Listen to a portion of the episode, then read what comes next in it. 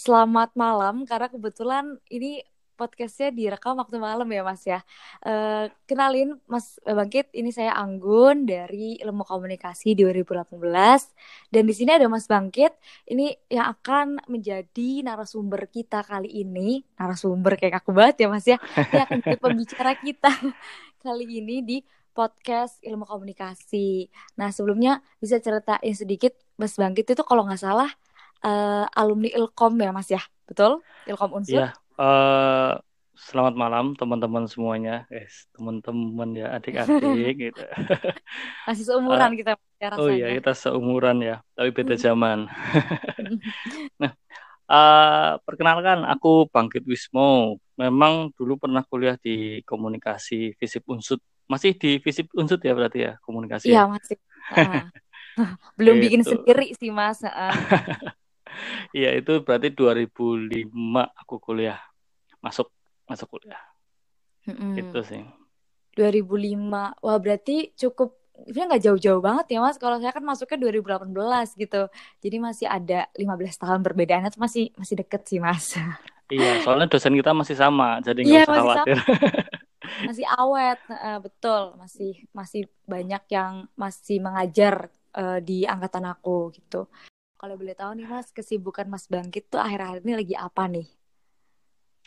Sekarang sih aku uh, lebih banyak membangun usahaku sendiri ya, karena mm -hmm. setelah berarti hampir enam tahun aku di perusahaan marketing communication di Purwokerto, itu namanya Citra Antara. Mungkin teman-teman komunikasi atau dosen-dosen juga sudah sedikit berkenalan lah dengan Citra Antara. Mm. Itu enam tahun aku jadi copywriter. Mm Nah, dan sebelumnya aku di Suara Merdeka hampir tiga tahun di Suara Merdeka Purbalingga tapi hmm. kalau sekarang sih aku eh, fokusnya merintis usaha lah, belum startup, belum masih rintisan hmm. usaha karena aku juga mulainya di waktu pandemi kan.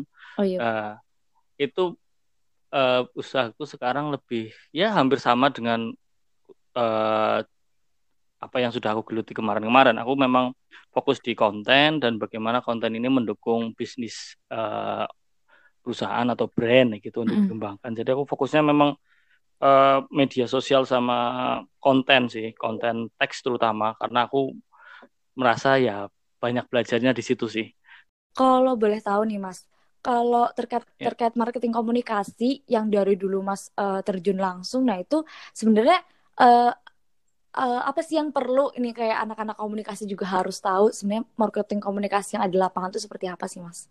Kalau dari ya. pengalaman mas bangkit sendiri? Eh kalau di komunikasi diajarin nggak uh, konteks komunikasi pemasaran sekarang? Jadi memang uh, lebih ke uh, apa ya belajar sendiri sih mas. Lain masuknya ke komunikasi bisnis kayak gitu. Jadi kayak ada marketingnya. Okay. Nggak yang spesifik satu mata kuliah marketing komunikasi itu enggak gitu. Oke. Jadi uh, aku kasih gambaran ya. Sebenarnya kalau ngomong marketing communication, lulusan komunikasi juga banyak sih hmm. yang masuk ke dunia marketing communication gitu. Nggak cuma aku ada beberapa teman-temanku yang seangkatan aja udah masuk ke bidang inilah markomnya hmm. perusahaan-perusahaan besar gitu. Nah, sebagai gambaran aja nih, uh, markom itu lebih kayak strategi sih, strategi komunikasi bagaimana perusahaan atau brand berkomunikasi dengan segmen targetnya. Jadi eh, apa yang dilakukan perusahaan, kemudian apa yang dilakukan oleh brand itu cara berkomunikasinya tidak sekedar berkomunikasi saja, hmm. tapi berkomunikasi dalam eh, konteks memang marketing. Jadi sesederhananya itu sebenarnya komunikasi pemasaran sebenarnya. Hmm. Nah, apa yang di diulas di situ tidak hanya tentang ya kayak kita ngomong komunikasi, hmm komunikasi itu kan kita ngomong pesan dan mediumnya kan. Iya betul. Kita nggak sekedar bagaimana pesan ini tersampaikan kan tidak. Tapi memang ada ada banyak hal yang itu harus dipertimbangkan. Misalnya uh, kita ngomong pesan aja nih. Mm -mm. Oke, pesan ini harus mencitrakan dari nilai-nilai perusahaan nih. Mm. Oke, perusahaan, produk nih. Nah itu pesan itu terkait dengan pesan teks, pesan visual, pesan audio, semuanya dikemas sedemikian rupa membuat dan mendorong segmennya itu kemudian tertarik dan kemudian membeli, hmm. gitu. itu itu awal-awal dulu marketing marketing communication fokus membeli sekarang bahkan lebih gila lagi kan orang tidak uh, ahli strategi markom itu tidak hanya berpikir bagaimana orang membeli tapi bagaimana orang kemudian sekarang membeli besok membeli lagi setelah itu mereka merekomendasikan kepada teman-temannya saudaranya di lingkungannya. Hmm. kemudian saudara dan lingkungannya itu kemudian membeli produk itu. Nah itu aktivitasnya markom itu sampai sejauh itu. Jadi bagaimana membuat pesannya itu hanya sekedar ini desainnya harus uh, bergaya industrial, retro atau yang sekarang neon atau sekarang apa, nggak sekedar soal visualnya bagus, tapi bahkan teks-teks yang ada dalam pesan itu itu benar-benar jelas, itu harus benar-benar sudah di apa ya dikonsep dengan baik dan benar. Kalau enggak ya pesan itu akan mubadir gitu. Uh, pandemi itu kan memang mengubah jalur kita berkomunikasi ya. Jadi kita benar-benar merasa lompatan. Pasti pasti banyak orang yang merasakan lompatan gitu. Lompatan-lompatan berkomunikasi, kemudian lompatan uh, yang paling kerasa di komunikasi sih. Uh, kehidupan manusia berubah banyak. Nah, memang uh, kalau aku lihat ada perubahan signifikan di kita itu sekarang uh, 2020 itu banyak brand kalau kita ngomong nggak cuma di e-commerce, hmm. semua brand itu benar-benar fokus bagaimana membuat konten yang jauh lebih berkualitas, yang kemudian mendorong orang tidak hanya tidak hanya untuk membeli, tapi merekomendasikan. Jadi level eh, apa namanya level untuk membangun engagementnya itu tidak hanya sekedar membeli, tapi merekomendasikan. Itu semuanya melakukan itu. Kenapa? Nah, kan pertanyaan gitu. Kenapa sampai seperti itu? Bukan hanya karena uh, ada pandemi. Tapi gini, uh, kalau menurutku ya, itu kita tidak berinteraksi secara langsung dengan produk sekarang. Hmm. Kita hanya benar-benar mengandalkan media. Nah, karena kita hanya mengandalkan media, kita tidak ketemu di event, kita tidak ketemu di gathering, kita nggak ketemu di ruang-ruang langsung, di toko dan sejenisnya. Hmm. Aktivitas uh, kita hanya berdasarkan media, media sosial terutama. Konsumsi kita terhadap media sosial begitu tinggi. Bagaimana membuat konten ini sudah bisa diterima dengan baik di era pandemi? Kalau teman-teman komunikasi mengamati kan banyak konten yang tiba-tiba menyesuaikan diri dengan konten iya, pandemi iya, betul, kan. betul. Nah, itu kan banyak banget. Nah, itu diolah sedemikian rupa bagaimana itu tetap mencerminkan brand, mencerminkan produk yang memang harus sedang dipasarkan nih kayak apa bagaimana nyambungnya dan sejenisnya itu banyak banget hmm. gitu nah uh, aku baca-baca beberapa waktu itu uh, ada beberapa tren ya aku sharing ya, ya tren Markom nih di 2020 ini mungkin buat gambaran teman-teman hmm. juga ada kemarin aku empat apa ya empat apa empat ya empat pertama itu uh, pernah dengar user generate content uh, belum mas ini baru pernah UK U UGC ya bahasa okay. Inggrisnya UGC oh, iya, okay. UGC. Uh, itu sebenarnya uh, sudah sudah lama ya bagaimana user generate konten itu uh, brand kemudian media itu mendorong keterlibatan. Jadi uh, fokusnya adalah bagaimana konten itu berawal eh ber, ber dibuat oleh brand tapi kemudian publik konsumen itu kemudian terlibat dalam konten hmm. itu. Hmm menambahkan, merevisi, kemudian melengkapi. Jadi kayak uh, Wikipedia apa ya, gampang-gampangnya. Oh, oke okay, oke, okay. sistemnya ya Mas. Gitu. Uh, media baru, misalnya contoh media baru pernah baca Mojok? Hipwi. Pernah, pernah Mojok pernah Mas. Nah, Hipwi itu pernah. konsepnya mereka pakai konten yang US UGC oh. gitu. User generate content. Jadi mereka melibatkan pembaca untuk bikin konten.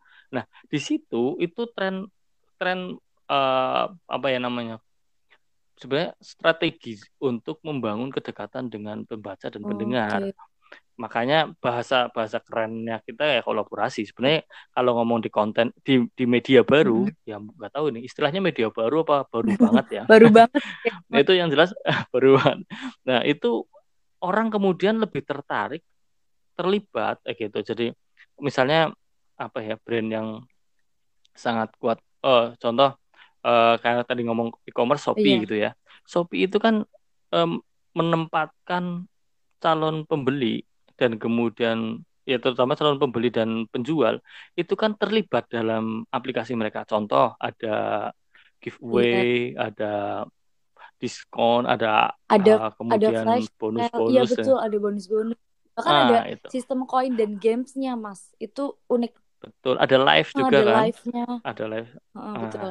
Itu itu sebenarnya prinsipnya di, di situ. Jadi uh, konsumen terlibat dalam memberikan feedback, kemudian partisipasi games, quiz, uh, survei, kontes dan sejenisnya. Itu itu prinsip uh, tren yang pertama user generate content. Terus yang kedua uh, brand uh, strategis itu kebanyakan sekarang sudah fokus sama data.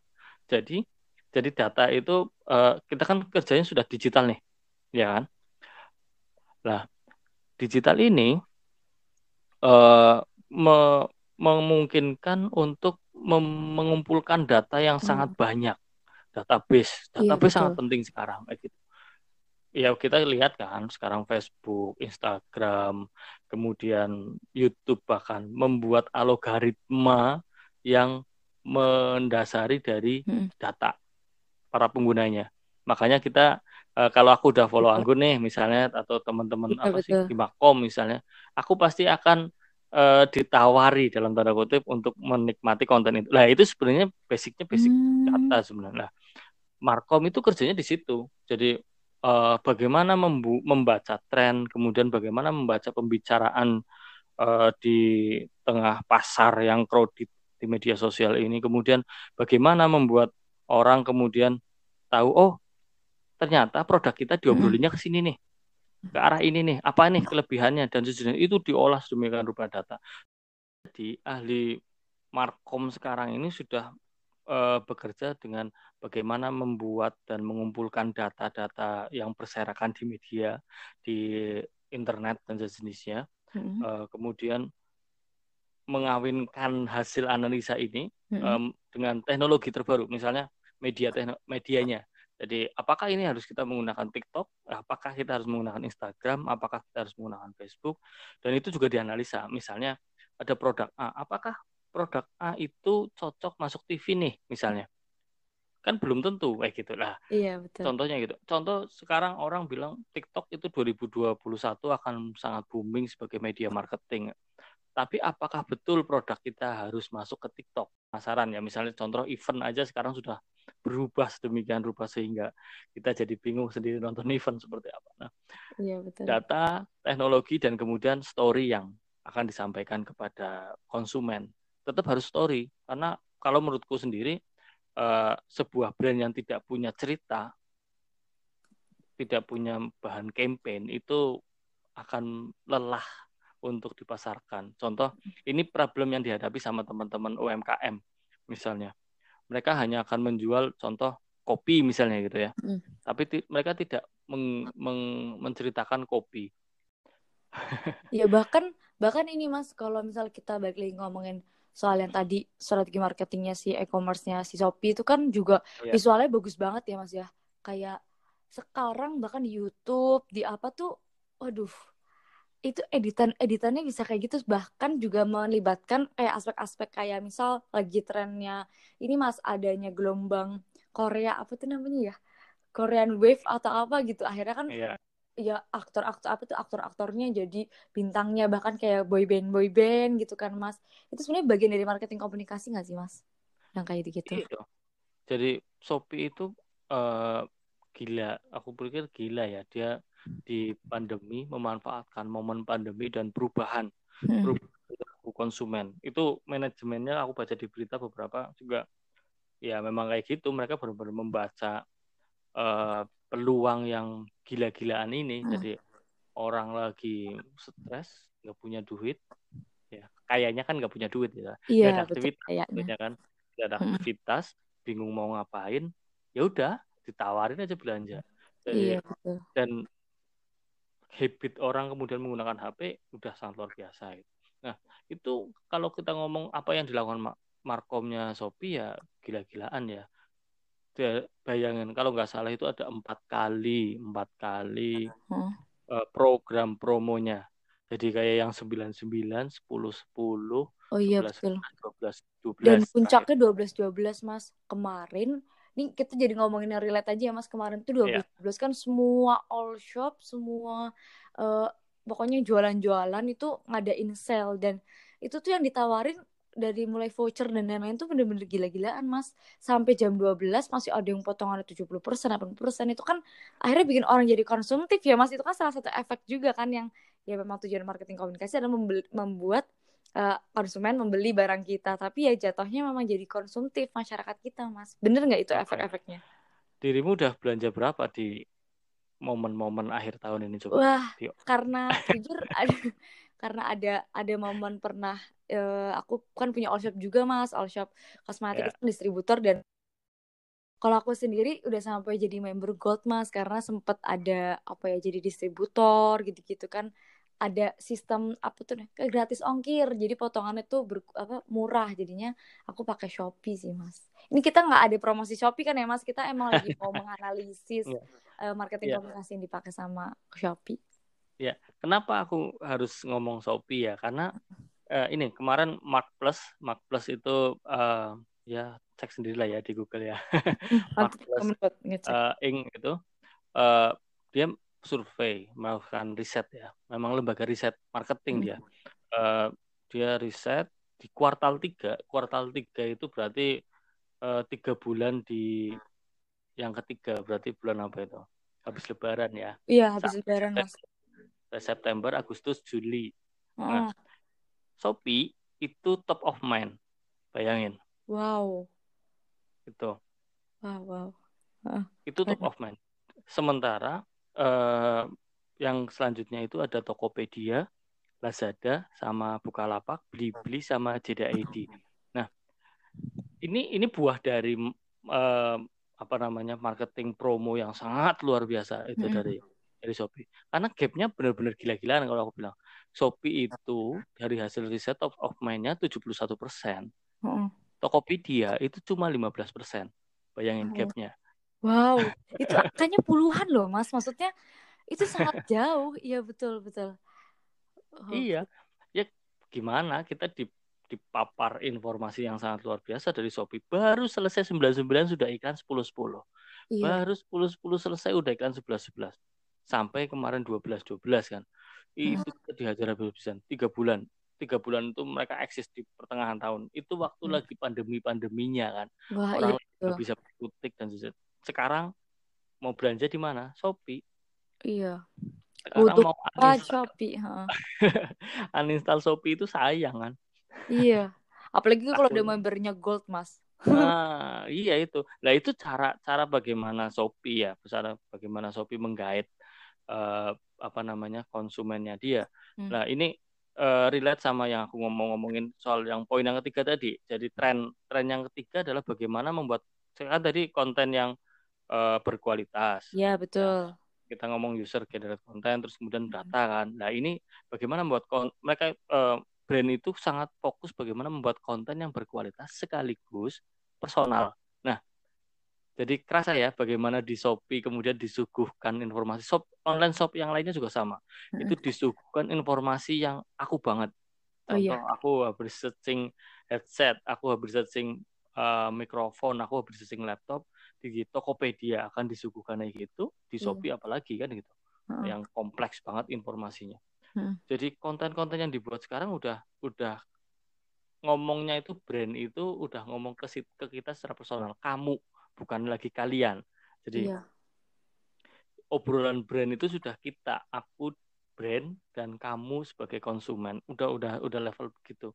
Jadi memang PR-nya jadi di situ benar-benar memahami target segmennya. Jadi bagaimana kita sebagai marketer itu mengkomunikasikan brand, kebijakan, hmm. pesan dan sejenisnya, konten apa pun itu lebih personal. Nah, itu itu itu trennya ya. Mm. Bagaimana komunikasi sekarang lebih kontennya lebih personal lah. Yang keempat yang aku temukan hmm. itu konten video. Jadi dari tadi kita bahas beberapa media sosial, eh, pasti kalau anak komunikasi kerasa ya, hmm. ada perubahan konten. Bagaimana media sosial itu memperlakukan konten itu perubahannya sangat signifikan. Hmm. Tahun dulu mungkin Instagram, Facebook ya mempus video. tapi sekarang jauh lebih boost sejak ada TikTok. Hmm.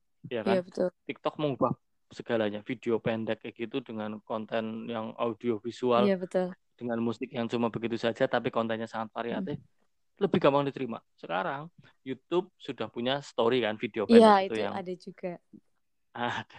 Nah, kemudian podcast video itu banyak hmm. banget. Kemudian vlogging dan sejenisnya jauh diterima dibandingkan dulu.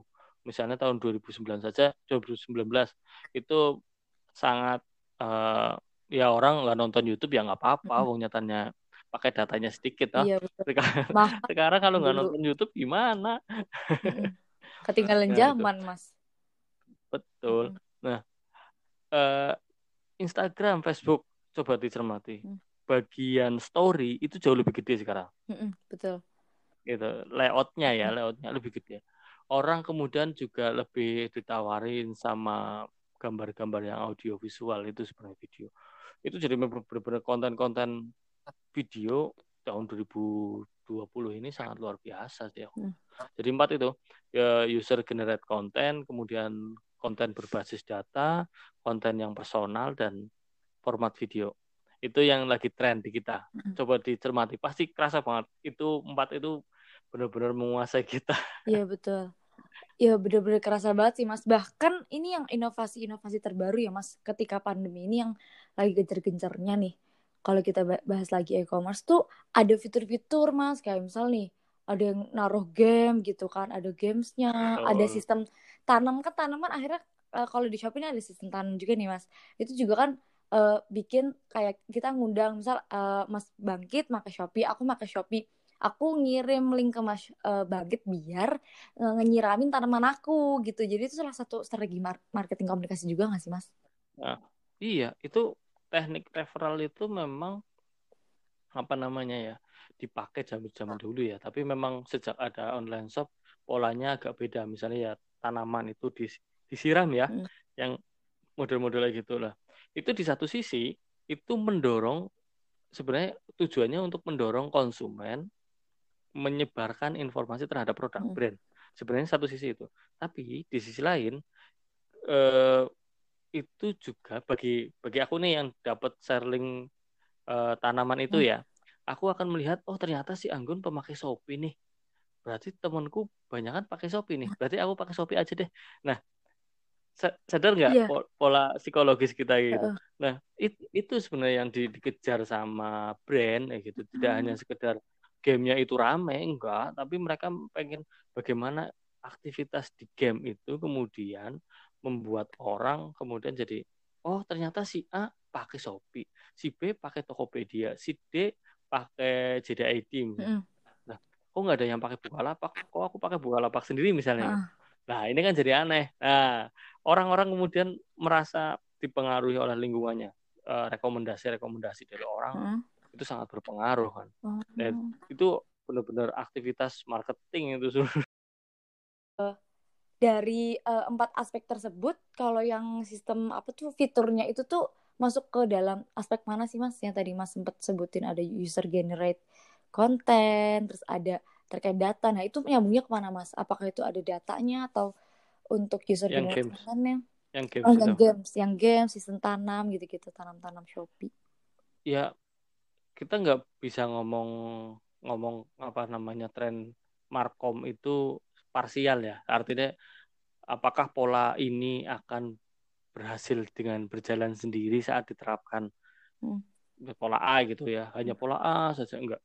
Zaman sekarang nggak bisa. Apa, kalau kita ngomong integrated marketing gitu ya. Jadi hmm eh, contoh begini, Shopee itu tidak hanya ngomongin ke Gen Z, tidak. Hmm. Karena apa? Karena mereka terbukti masuk ke TV. Yang mana di dalamnya itu enggak cuma Gen Z, tapi banyak lagi gen-gen. Jadi uh, ada baby boomer, ada Gen Y, ada Gen X, ada semuanya bersambung-sambung. Hmm. Itu pasti semuanya saling terkait lah saling terkait. Contoh ngomong game aja, kemudian orang memberikan feedback, ah gamenya kayak gini, kayak gini. Lah itu sudah user generated content sebenarnya. Hmm. Meskipun mungkin tidak langsung uh, muncul di game itu gitu. Hmm. Tapi uh, ada aktivitas itu. Jadi kalau ngomong empat-empatnya saya pikir ya semuanya saling beririsan lah, tinggal bagaimana kebutuhan di di apa namanya di strateginya. Ternyata memang proses komunikasinya tidak hanya sekedar apa namanya uh, melihat tren aja. Markom mm -hmm. itu sebenarnya lingkupnya sangat luar biasa luas. Mm -hmm. Jadi dia berbicara soal branding. Mm. Branding itu dari konsep, konsep-konsepnya warna, teks, tone, tone, tone suara, tone warna. Jadi aktivitas Markom itu kayak tadi bilang mm. uh, itu memang dari branding. Branding itu kan nggak sekedar desain ya. Nggak sekedar desain sebenarnya ngomong ayo kita branding kemudian merevisual desain itu enggak hmm. jadi uh, desain itu bagian dari pesan branding sebenarnya. Hmm. karena aktivitas branding itu sampai misalnya nih ngomong branding ini sebenarnya seragam yang dipakai. Gestur. Hmm. pekerja. Kemudian salam greeting dan sejenisnya. Itu branding jadi sampai ke level seperti itu bahkan uh, campaign-campaign sosial CSR-nya ke mana bagaimana itu sebenarnya semuanya branding hmm. nah aktivitas markom itu salah satunya branding di luar itu ya ada aktivitas promosi hmm. uh, promosi audiovisual kemudian outdoor hmm. ya baliho dan sejenisnya itu iklan dan sejenisnya kemudian ada aktivitas event hmm. event itu bagian dari marketing communication sebenarnya jadi event itu semuanya juga harus merepresentasikan hmm. uh, sebuah brand gitu produk ya apalagi ngomong e-commerce kan hmm. kayak kemarin ada apa artis-artis K-pop, ya, betul. Lazada juga pakai itu. Ya karena hmm. memang yang diincar mereka Gen Z. Oh. Gen Iya, Jadi, kayak saya gini ya Mas, kayak aku ya. Uh, yang sudah uh, apa namanya terbiasa dengan teknologi. Uh, teknologi anak-anak muda, kemudian senang Korean Wave. Iya betul. Ya, eh, bahkan kemarin aku juga nggak kalau aku kan nggak terlalu suka sama Korean mm -hmm. Ya. Mm -hmm. uh, jadi apa namanya? Aku nggak kenal tuh. Uh, ada boy band inilah, boy band itulah gitu. Oh. Kayak artis-artis lah gitu kan. Iya betul. Tapi kalau buat segmennya Shopee masuk karena memang itu realnya di sana gitu. Itu real itu itu untuk menyerang segmen se Asia itu masuk gitu itu. Iya, gitu. bahkan sebenarnya gitu. ada lagu-lagu anak yang masuk loh mas waktu itu. Mas ingat nggak yang ada iklannya yang Baby Shark tapi dimasukin iya.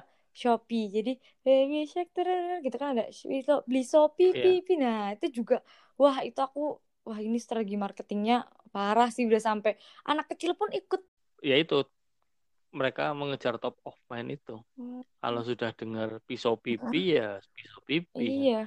Pindah saja. Bener-bener. Mau beli mana ya bos? Ya pisau pipi kan mm nggak ke mana-mana. Itu yang dikejar itu. Mm. Makanya uh, kita sangat apa ya sangat kalau dikomunikasi kan ada mm. terpaan media ya. Jadi memang wos terpaan medianya gede ya kenceng ya luar biasa efeknya. Efeknya luar biasa makanya yang paling penting itu bukan trennya sebenarnya tapi menemukan tiga poin tadi diferensiasi target sama iya, konsistensi. betul. Itu ya teman-teman nggak cuma anggun doang lagi-lagi tapi teman-teman yang dengerin podcast ini juga harus paham bahwa tadi marketing komunikasi ada tiga kaitannya terkait uh, diferensiasi. Apalagi mas?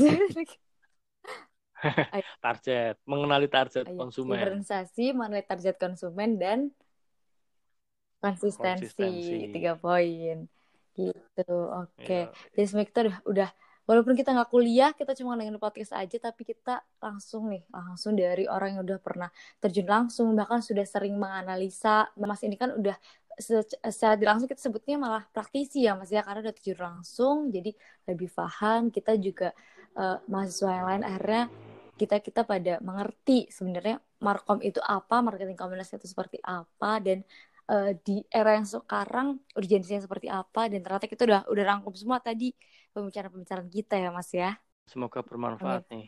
Ada closing statement atau atau apa gitu dari Mas Bangkit buat pesan-pesan ke adik-adiknya atau ke anak ilmu komunikasi atau yang kita mahasiswa yang masih belajar? Yang jelas kalau kepengen mendalami konten apa sebagai marketing communication jangan takut sih, jangan hmm. ragu untuk mencoba mengeksplor apa yang bisa dilakukan. karena basicnya yang basicnya bisa moto bisa nulis bisa video bisa ngedit itu basicnya bisa jadi seorang markom tinggal bagaimana dia mengasah skillnya sesuai dengan uh, kebutuhan zaman aja sih menurutku sih gitu aja Terima kasih ya Mas Bangkit atas waktunya sudah mau ngobrol-ngobrol bareng aku Anggun uh, terus sama teman-teman dapat ilmunya banget. Terima kasih atas waktunya. Siap, siap. Semoga bermanfaat. Amin. Terima kasih Mas Bangkit. Selamat malam. Selamat malam.